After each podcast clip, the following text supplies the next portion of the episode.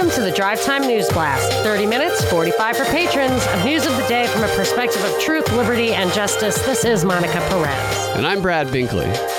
Our top story Biden and Putin meet for what's described by the mainstream media as tense talks in Geneva. The headline is U.S. and Russian leaders discuss prickly issues at their first summit, including cybersecurity and human rights in Russia and agree to restore their ambassadors. Now I'm focusing on the cybersecurity aspect here and I'll tell you why. It says they, uh, they discussed not only those items, but arms control, Ukraine, and Alexei Navalny, which I think was a psyop. So Ukraine is a very serious issue. We need to stay on top of. Uh, the but the cybersecurity thing is the one, the thing I wanted to focus on because there was a couple of kind of headline articles about specifically one on CNN's homepage, which I describe as like for the quote from the Big Lebowski, this aggression will not stand. Uh, it was the Big Lebowski show and a clip of George Bush, but it reminded me of that. And it was an article written for CNN by two congressmen, a Republican and Democrat, Jim Langevin, think you pronounce his name, and Michael McCaul. So they go on about how these cyber attacks, colonial, etc., are Russian, and we need to stand up to Russia, and we need to speak with one voice, and we need to coordinate with our allies, and yada yada yada. And I'm looking for the punchline, looking for the punchline, and then I see it. It's we need to pass the Cyber Diplomacy Act right away, and it makes me think of the SIPA. Uh, and so the SOPA and CISPA was it it was like a surveillance and a censorship acts that they were trying to get through Congress, and it just wasn't going to fly. So then they started doing a bunch of false flags so they could backdoor those kind of surveillance and censorship efforts even without legislation. And I feel like they're doing that with this in that they're making it a quote diplomacy act. And what they're doing is they're taking this kind of thing out of the hands of Congress. They're making it not legislative. They're making it not national. They're making it international. To me, it's straight out of the World Economic Forum. I just want to read you a couple of descriptive things about this act and tell you what I think about it and how it folds into the World Economic Forum. So the House passed this bill in April, and it. Uh, I'll read you what the what the bill actually says, like the blurb when you pull the bill up, it says a couple of sentences. This bill establishes the Office of International Cyberspace Policy within the Department of State. The duties would include advising the State Department on cyberspace issues and leading diplomatic efforts on issues relating to international cybersecurity, internet access and freedom, and international cyber threats. They, they're going to implement U.S. policy to work internationally to promote open, interoperable, and secure internet governed by this is so World Economic Forum, a multi-stakeholder model. It also multi-stakeholder. Multi-stakeholder. Uh, the bill also directs the president to devise a strategy related to U.S. engagement with foreign governments on international norms with respect to responsible state behavior in cyberspace. Maybe I should have uh, paraphrased all that, but it looks like they're talking about international cybersecurity, internet access and freedom, cyber threats, uh, establishing international norms for the governments to behave and probably also to cooperate, share information. But the fact that it's going through the State Department makes me think that this is going to be highly secretive. It's going to have to do with backdoors. It's going to have to do with surveillance. It's going to have to do with information sharing. It's going to have to do with uh, censorship, controlling who can be on the internet and who can't. And they want it at the international level. It will be out of our hands and it will control us. I, I, it, it, making it look like the United States is leading the charge on this makes it look like it's going to be in our favor. But it's really it seems to me that they're just being the handmaidens of uh, the World Economic Forum. So it's like they're repeating everything we heard from the Great Reset videos right now yes. the in these yes, meetings at the G7. That's why I went to look at the World Economic Forum thing because I knew that Klaus was focusing on on cybersecurity supposedly. I want to read uh, the two like one second so- sound bites of the guys. Uh, the the president would appoint an ambassador to lead up this Bureau of International Cyberspace Policy. I mean, that is like straight out of, uh, you know, the novel Brazil or whatever.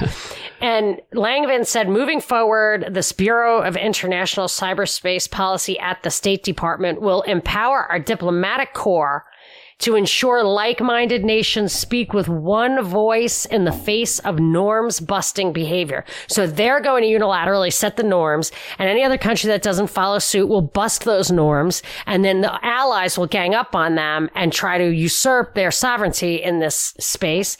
Then Gallagher, another congressman says in an increasingly connected world. So now we have that globalism push.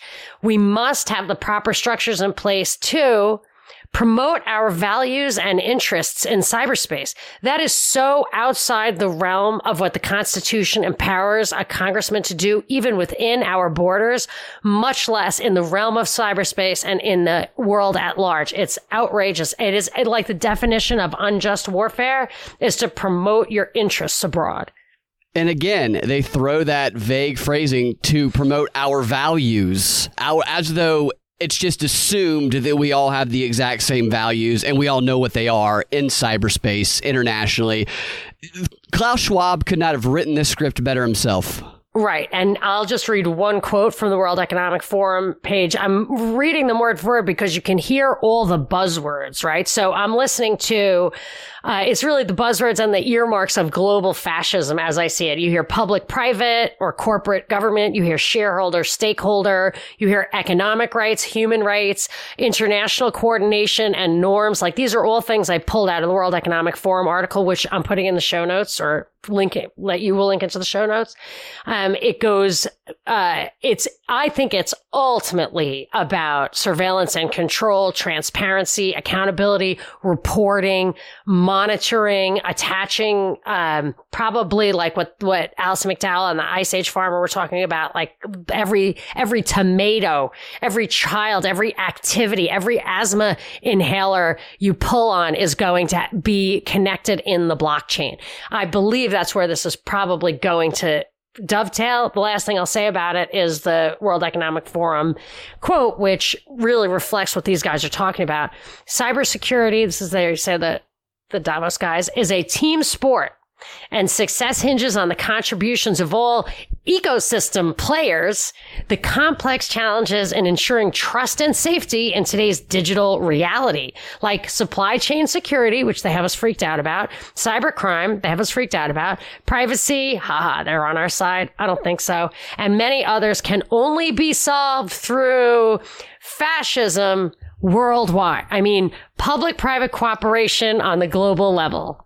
so it's worldwide fascism and they're doing it in the virtual world, which is where globalism will really live because they're shutting us down physically, but they're expanding their power virtually. I love how they're pretending that this is Biden that's behind this and he's leading the charge, as you said, making it seem as though it's going to favor the United States. When we heard Klaus Schwab and all those other CEOs and globalists say this exact same stuff that they want to use COVID to implement this exact same stuff, the same language months ago. But now, of course, it's Biden coming up with all of this. And you know what I think is uh, what it took me a really, really long time to finally believe that this was a big part of it. These guys, when you see them, they're like at lakes and resorts. They shut down these big hotels. Really, they, they, they literally meet in rooms sometimes that are gilded, like have gold ceilings and stuff. And I feel like the glamour, the power, the, the attention and really the opulence is as important to them as it was to the kings that supposedly they overthrew for the good of the, de- the demos. Yeah, it's a showcase of status. I'm surprised we don't see a meeting between some of them sitting in a hot sauna, sitting naked with towels around them. It's it is this little highbrow appearance they try and showcase like they're above everybody else.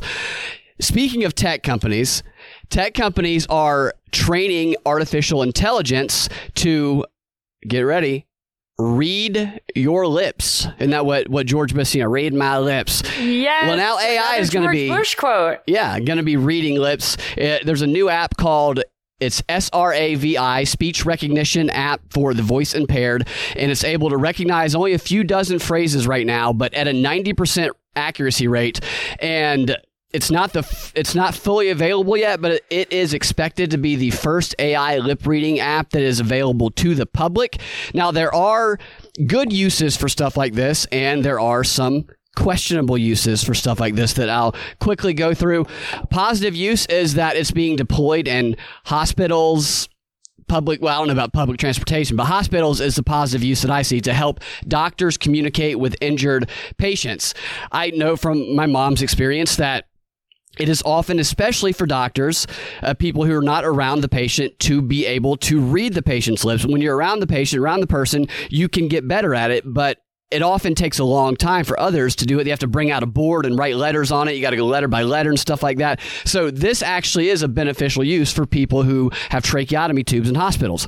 Of course, that they take the um, uh, one minor use like the VR and stuff. They show uh, kids with uh, who are paralyzed able to play sports through VR when meanwhile it's going to destroy the entire world. And I want that kids to be able to play sports, but at what price? Right.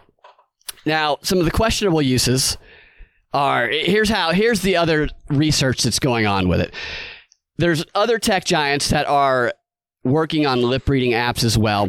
And they're working directly with Google, Huawei, Samsung, Sony, and they're all researching these, what they're calling VSR systems, and they're making these rapid advancements, is according to Motherboard, Motherboard looking at the patents and the research available.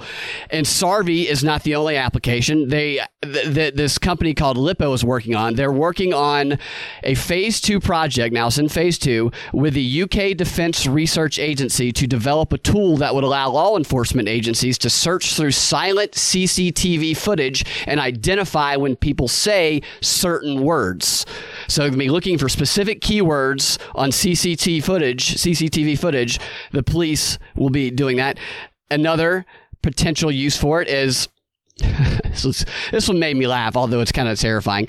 Is the surveillance company Motorola Solutions? They have a patent for a lip reading system designed to aid police. Uh, Skylabs, Skylark Labs, a startup. What? Like, yeah, like in Terminator? Yeah, I guess so. Is it wasn't that called Skylab? I think it was something like that. Yeah, oh, this one is oh, Skylab. Maybe Labs. Skylab was that satellite. Remember Skylab was falling? It was probably before you were even born. It's something similar to that. I can't remember what it is, but this startup, the founder of this startup has ties with DARPA, and their lip reading system is currently deployed in private homes, and a state controlled power company in India is using it to detect foul and abusive language. Kind of reminds me of Demolition Man. Except totally for reading your lips, maybe a little paper comes out, finds you, I mean, Boy, you can't yeah. even whisper something in people's ear. We're, we're getting to that. So when you watch a baseball game, the pitchers and catchers, when they go meet at the mound, you see they now cover their faces with their gloves completely because they know there's little monitors in, in the dugouts and they know that the other team is trying to read their lips or trying to steal signals to know what pitches are going to be thrown. So they're just covering their faces in gloves. People are going to be walking around with gloves all the time, just trying to shield their face from being seen, just to have a little bit of conversational privacy. Yeah, no, I think that too. I think sometimes, like, when can you have privacy? You leave your phone at home, but they, I mean, I've seen in movies 20 years old that they're, they can read your lips and listen to your whispers from space or something crazy like that. I mean, I'm not saying they're doing that to the rank and file, but, but they're, that's what the, that's what this is for. Because the, that was what like shot blocker and the red light cameras were all about surveilling or uh, placing surveillance on every single person. 24, it was called total information awareness and it was 24 7 surveillance of everybody. And they were talking about cameras, facial recognition and gait recognition. And now they have visual, audio, and apparently lip reading technology to augment that. And I want to know why Huawei and Samsung and Google has patents or patent applications and are doing research into lip reading technology. Why does Google need to read my lips?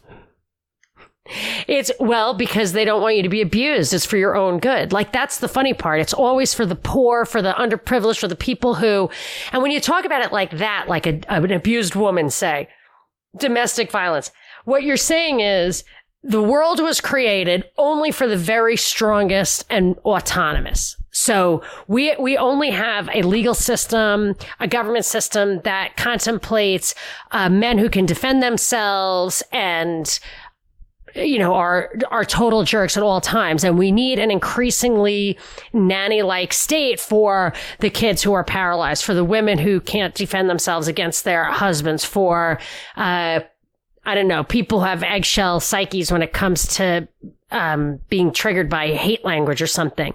Whereas the idea of self defense or don't touch me or my stuff is designed to protect the weakest. That's the thing is that it's the strong ones who take you and your stuff. The strong ones, which are the ones who are spearheading this stuff, are never going out of their way to protect you. They're only saying that so they can get what they want at your expense. What else could it possibly be that there's this unusual, all the altruism in the whole world is concentrated at the World Economic Forum, Salesforce and Google? That they and they alone act out of altruistic motives and that yeah. we're all a bunch of jerks and need to be monitored constantly because we're trying to hurt each other and they're trying to save us all from each other. It's preposterous. Yeah, it reminds me of what Loki, the god of mischief, said. He's burdened with glorious purpose to rule over the people, and he would make it so easy for them, and he would make their lives so much better by taking away all their choices and all their privacy. Yes. And that is this whole idea of the totalitarian technocracy, because I was thinking of that. What if you uh, had a baby and so now they're saying that they think autism maybe isn't tied just to vaccines, but to the fact that you were giving your baby, they were recommending Tylenol to uh, right after little baby vaccines so that they wouldn't get fevers and be sick. And what if you went and said, okay, I'm worried about the Tylenol. I don't know if it's the vaccine or what, but if the vaccine makes my baby sick and I can't give it, you know, I just want to skip it. They're going to say, you can't. Uh, and and the the answer is going to be because the experts know better. That is a technocracy. That's where you don't have rights, and the totalitarianism is that the technocracy can replace you as the decision maker for your own life. So this stuff all folds into a technocratic, totalitarian world system of control. I mean, I'm not even going to call it a government because it's going to be your, it's going to be a de facto because of big philanthropy. But yeah. don't leave big pharma out, Google, hospitals. I was reading, I read this a while ago. I didn't bring it to the show. It was really like a month ago, but it's been haunting me.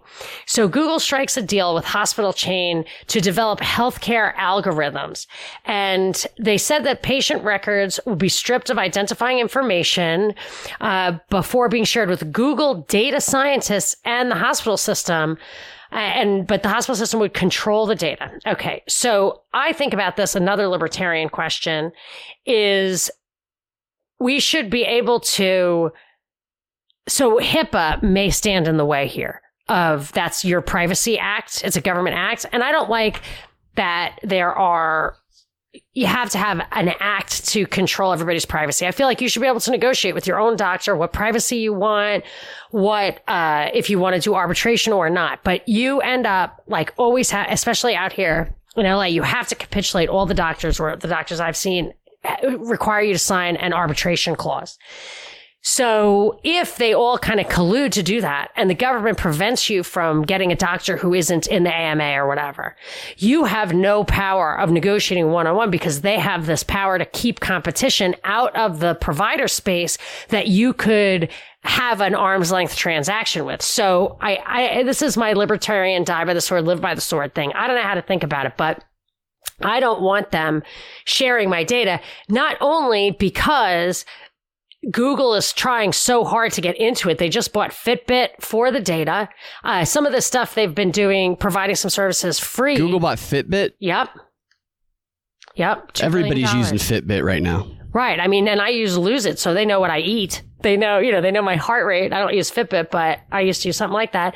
Some of these things that Google provides without charging and you know that is just so they can get the yeah. data. But here's the thing that really got me about this story is that it said well, first of all, 150 Google employees already have access to much of the data on tens of millions of patients.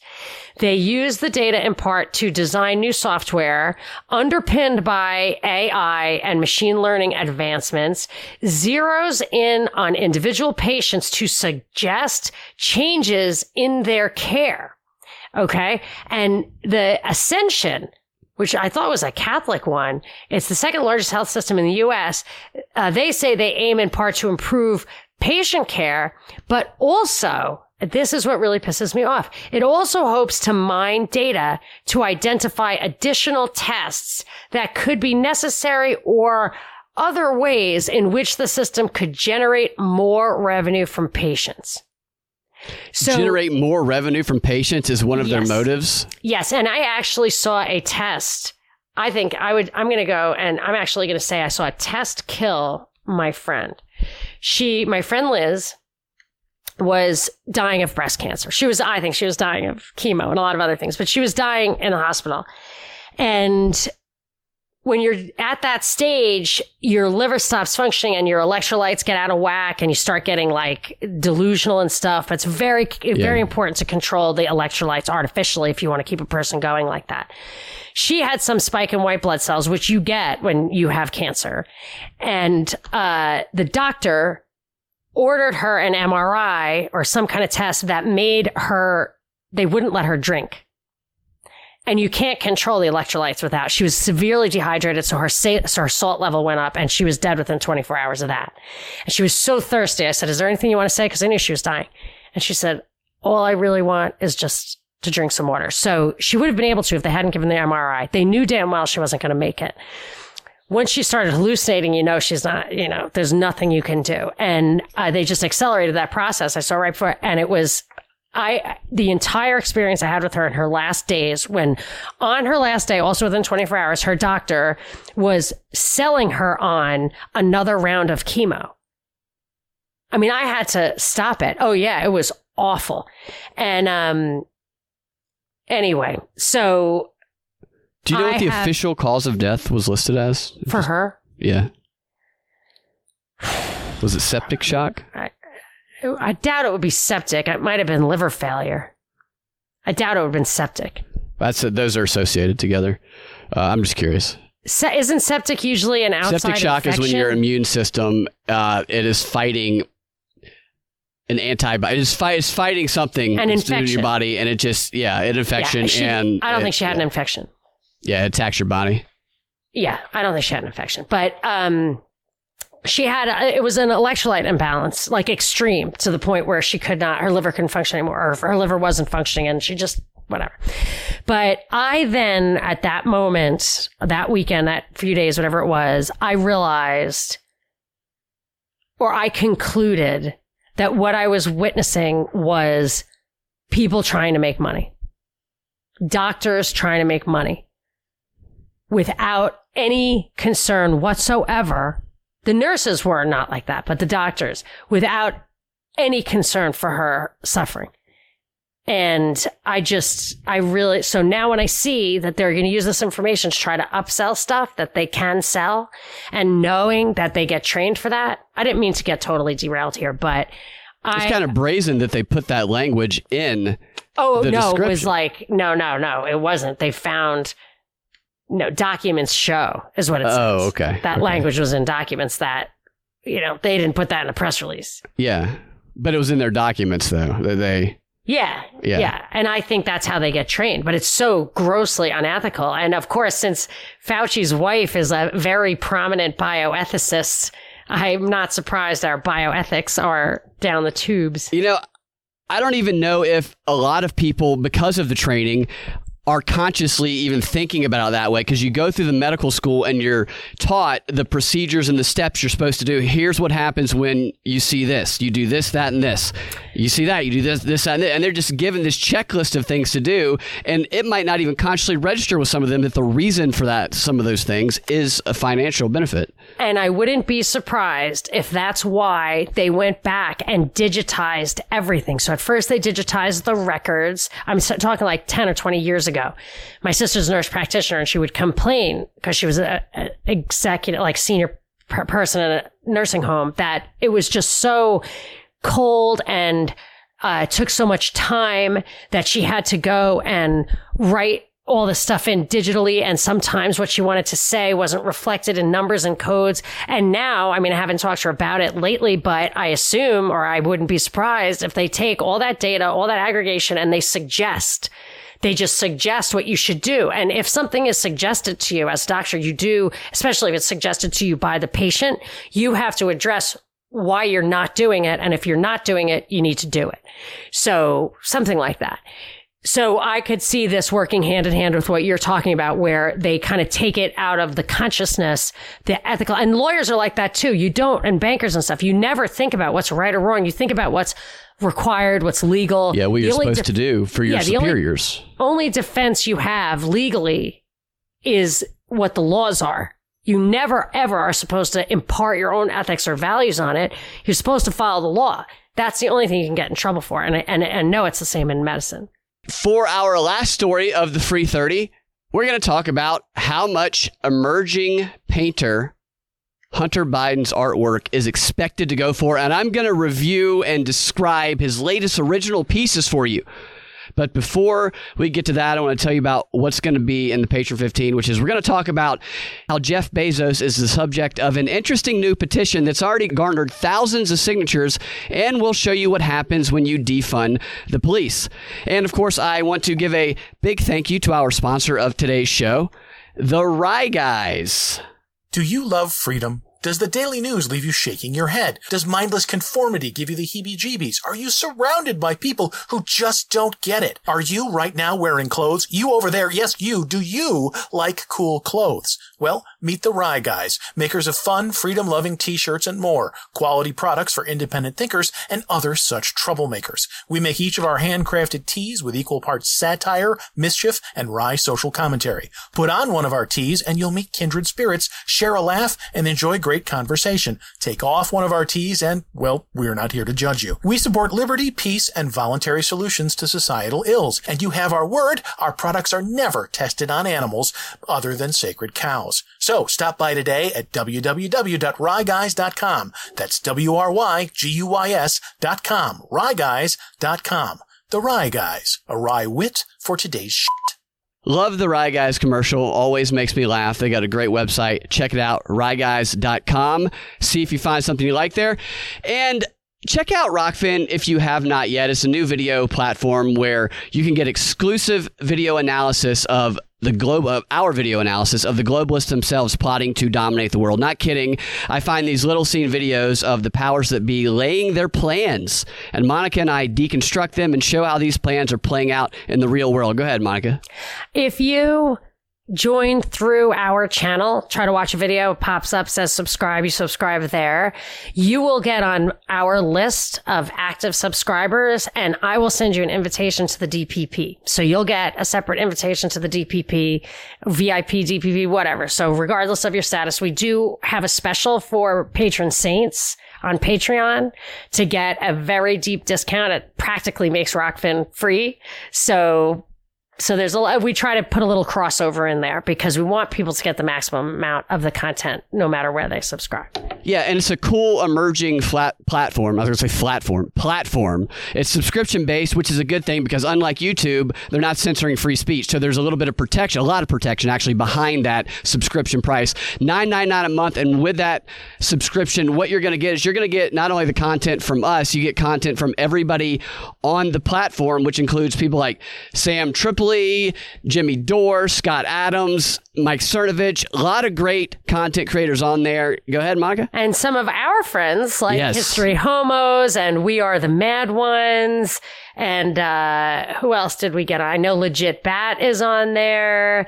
We've got, um, I think Noble from the CFR network is on there. So lots of our friends, which is super nice. Yeah, and these are video podcasts. And today we're going to be recording one later, and we're going to be going a little bit into the ESG standards and what is actually happening right now to try and force this agenda through by the powers that be. Some interesting stuff that I found, as well as some more of the efforts of the the globalists, the CFR, trying to force control of local news outlets which we did that before, but we got some new angles on that. So be sure and check that out. Rokfin.com slash propaganda report.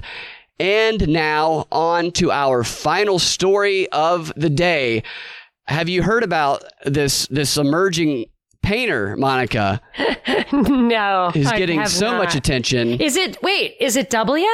Is it George W. Bush? Well, George W. Bush, he's old news. You know, he used to Oh, be the oh, hot oh. thing, but but now, he's established. yeah, he's already there. He- he's not as hungry as this guy, Hunter Biden. So, Hunter Biden is going to be featured at a solo exhibition at the George Burgess Gallery in Soho this upcoming fall. And according to Burgess, who is Biden's art dealer, he's got an art dealer. Hunter Biden, who has no formal art training, has a prestigious art dealer and is getting his own solo expedition. And according to Burg- Burgess, Exhibition. exhibition, yeah, exhibit, not exhibition, not the not the car, exhibition. He's not going on a journey to Yeah, Soho. he might get one of those too. He gets anything he wants. it oh, appears. is it a Ford? Yeah, maybe a Ford exhibition. And it's expected, according to Burgess, That wait, that would be funny if he Ford comes out with a Ford exhibition.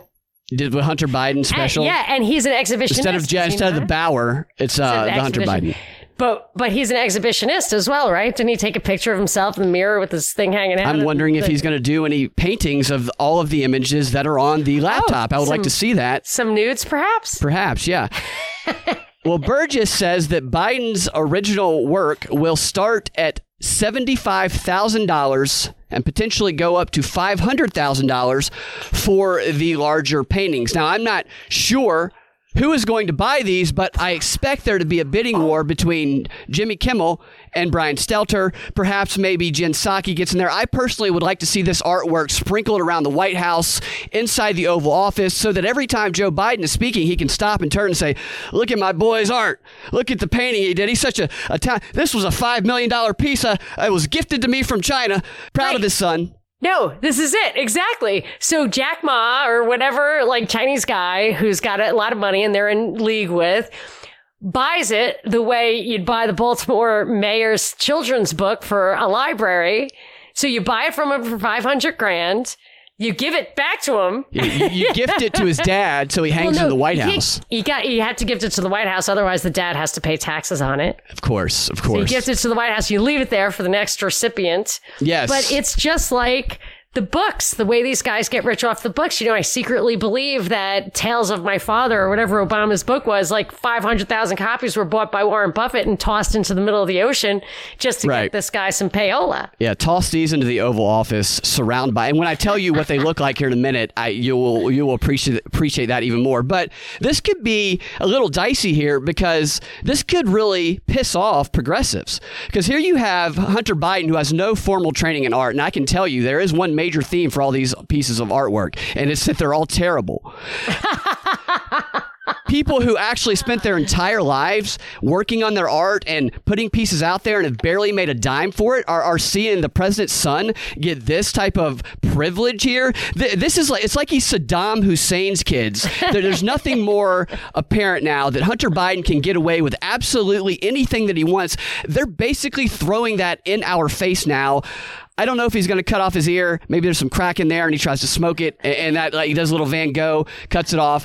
But here's my description of the artwork. They they showed three pieces on the New York Post, and the first one, the first one looks like cheap hotel room wallpaper covered in mold spots. That's the first painting. Like I'm not talking like a forty nine dollar a night hotel. I'm talking a six or nine dollar a night hotel that you see on the side of a By the truck hour? stop. Right? Yeah, by the hour. And the second one looks like a giant burnt flower surrounded by other flowers, as though he mistook that flower for a crack spoon when he was trying to cook up a little crack. The third one looks like a uterus from hell. with like 12 tentacles, each with an eyeball attached to it, coming out of it. It- it- It's like it's it's like it's hell's uterus, and there's tentacles sprouting out, and it's watching the world. Are you going to put these in the? Can we link? to Yes? I will. I will include the link to these in there. And he paints. They show how he paints, and this is this is how they're just throwing this in your face. He paints like blow painting. I don't know if that's a technical term for it, probably not. But when you look at the picture of Joe Biden painting, it shows him with a long straw to his mouth, and that long straw is going up and down a painted canvas as though he were huffing paint fumes, which Strangely enough, the paintings look like somebody who just huffed paint fumes, painted them, but all the drug theme is in there, and it's just it's on purpose. Well, straw. Yeah, Hunter, it's it's so in your face and so absurd. I think they want us to see that he gets away with anything. Can you imagine if Donald Trump Jr. were Oh, it's gaslighting. That is, it's very hard to really put your finger on gaslighting. But that's like when a conservative's going to say, Are you kidding me? That's just about his drug use. They're going to be like, What are you, paranoid? You're crazy. I, I don't even see what you're saying.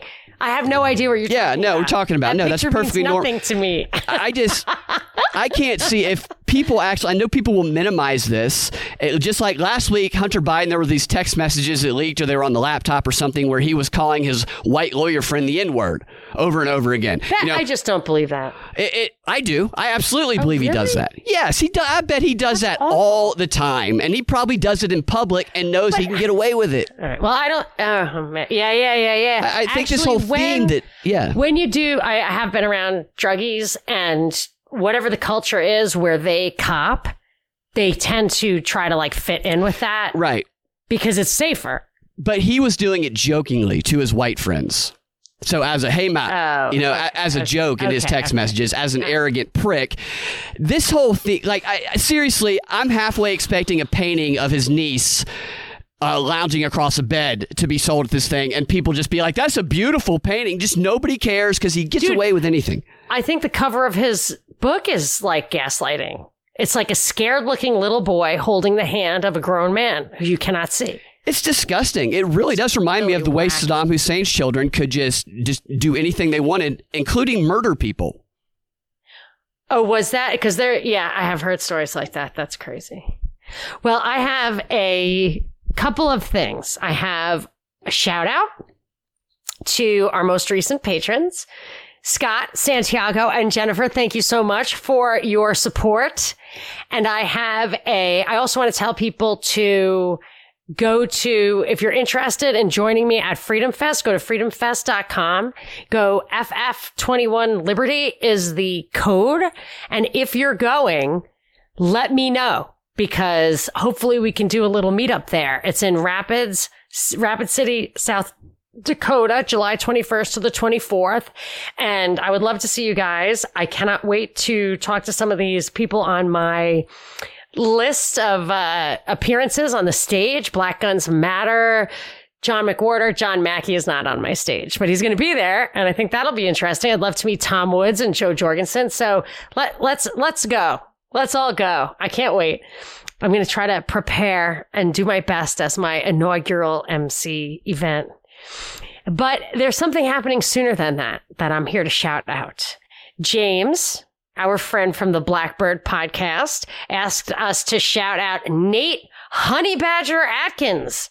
Nate is a great libertarian who swims in all the libertarian pools, the state LP, the Mises Caucus, Agorist groups like Freedom Cells, and he's running for mayor of Minneapolis, which probably needs a good libertarian mayor right now. He's going to kick off his campaign Friday, June 25th at 6:15 p.m. at Betty Danger's Animal Farm. I think it is now decorated exclusively with Orwellian memorabilia. Betty. Dangers. That's a great Betty name. Danger. It used to be Betty Danger's Country Club, but when she when her place barely survived COVID, she changed it to Animal Farm because of the Orwellian nature of the world today. It is located in northeast Minneapolis. It's the place with the big Ferris wheel. You can't miss it. And James has asked me, now it's a big ask. Oh, you can go to honeybadgerformayor.com slash events to find it honeybadgerformayor.com slash events. I will tell you this. I am working hard on a cocktail recipe called the honey badger for the event. I think I've got it, but it's a little fussy. So I need to make it simpler. We shall see. If you do want to check out our friend James podcast, go to blackbird.substack.com. So I guess that's the next gen of Patreon. We probably need to look at that ourselves. And let's go get us some patron 15. All right. You guys can find your Drive Time News Blast every weekday afternoon at thepropreport.com or your favorite podcasting platform or the Propaganda Report podcast feed. If you want access to that extra content I was telling you about, go to patreon.com slash propaganda report or go to rokfin.com slash propaganda report and join up there. We will talk to y'all tomorrow or in the Patron 15. Have a fantastic rest of your day.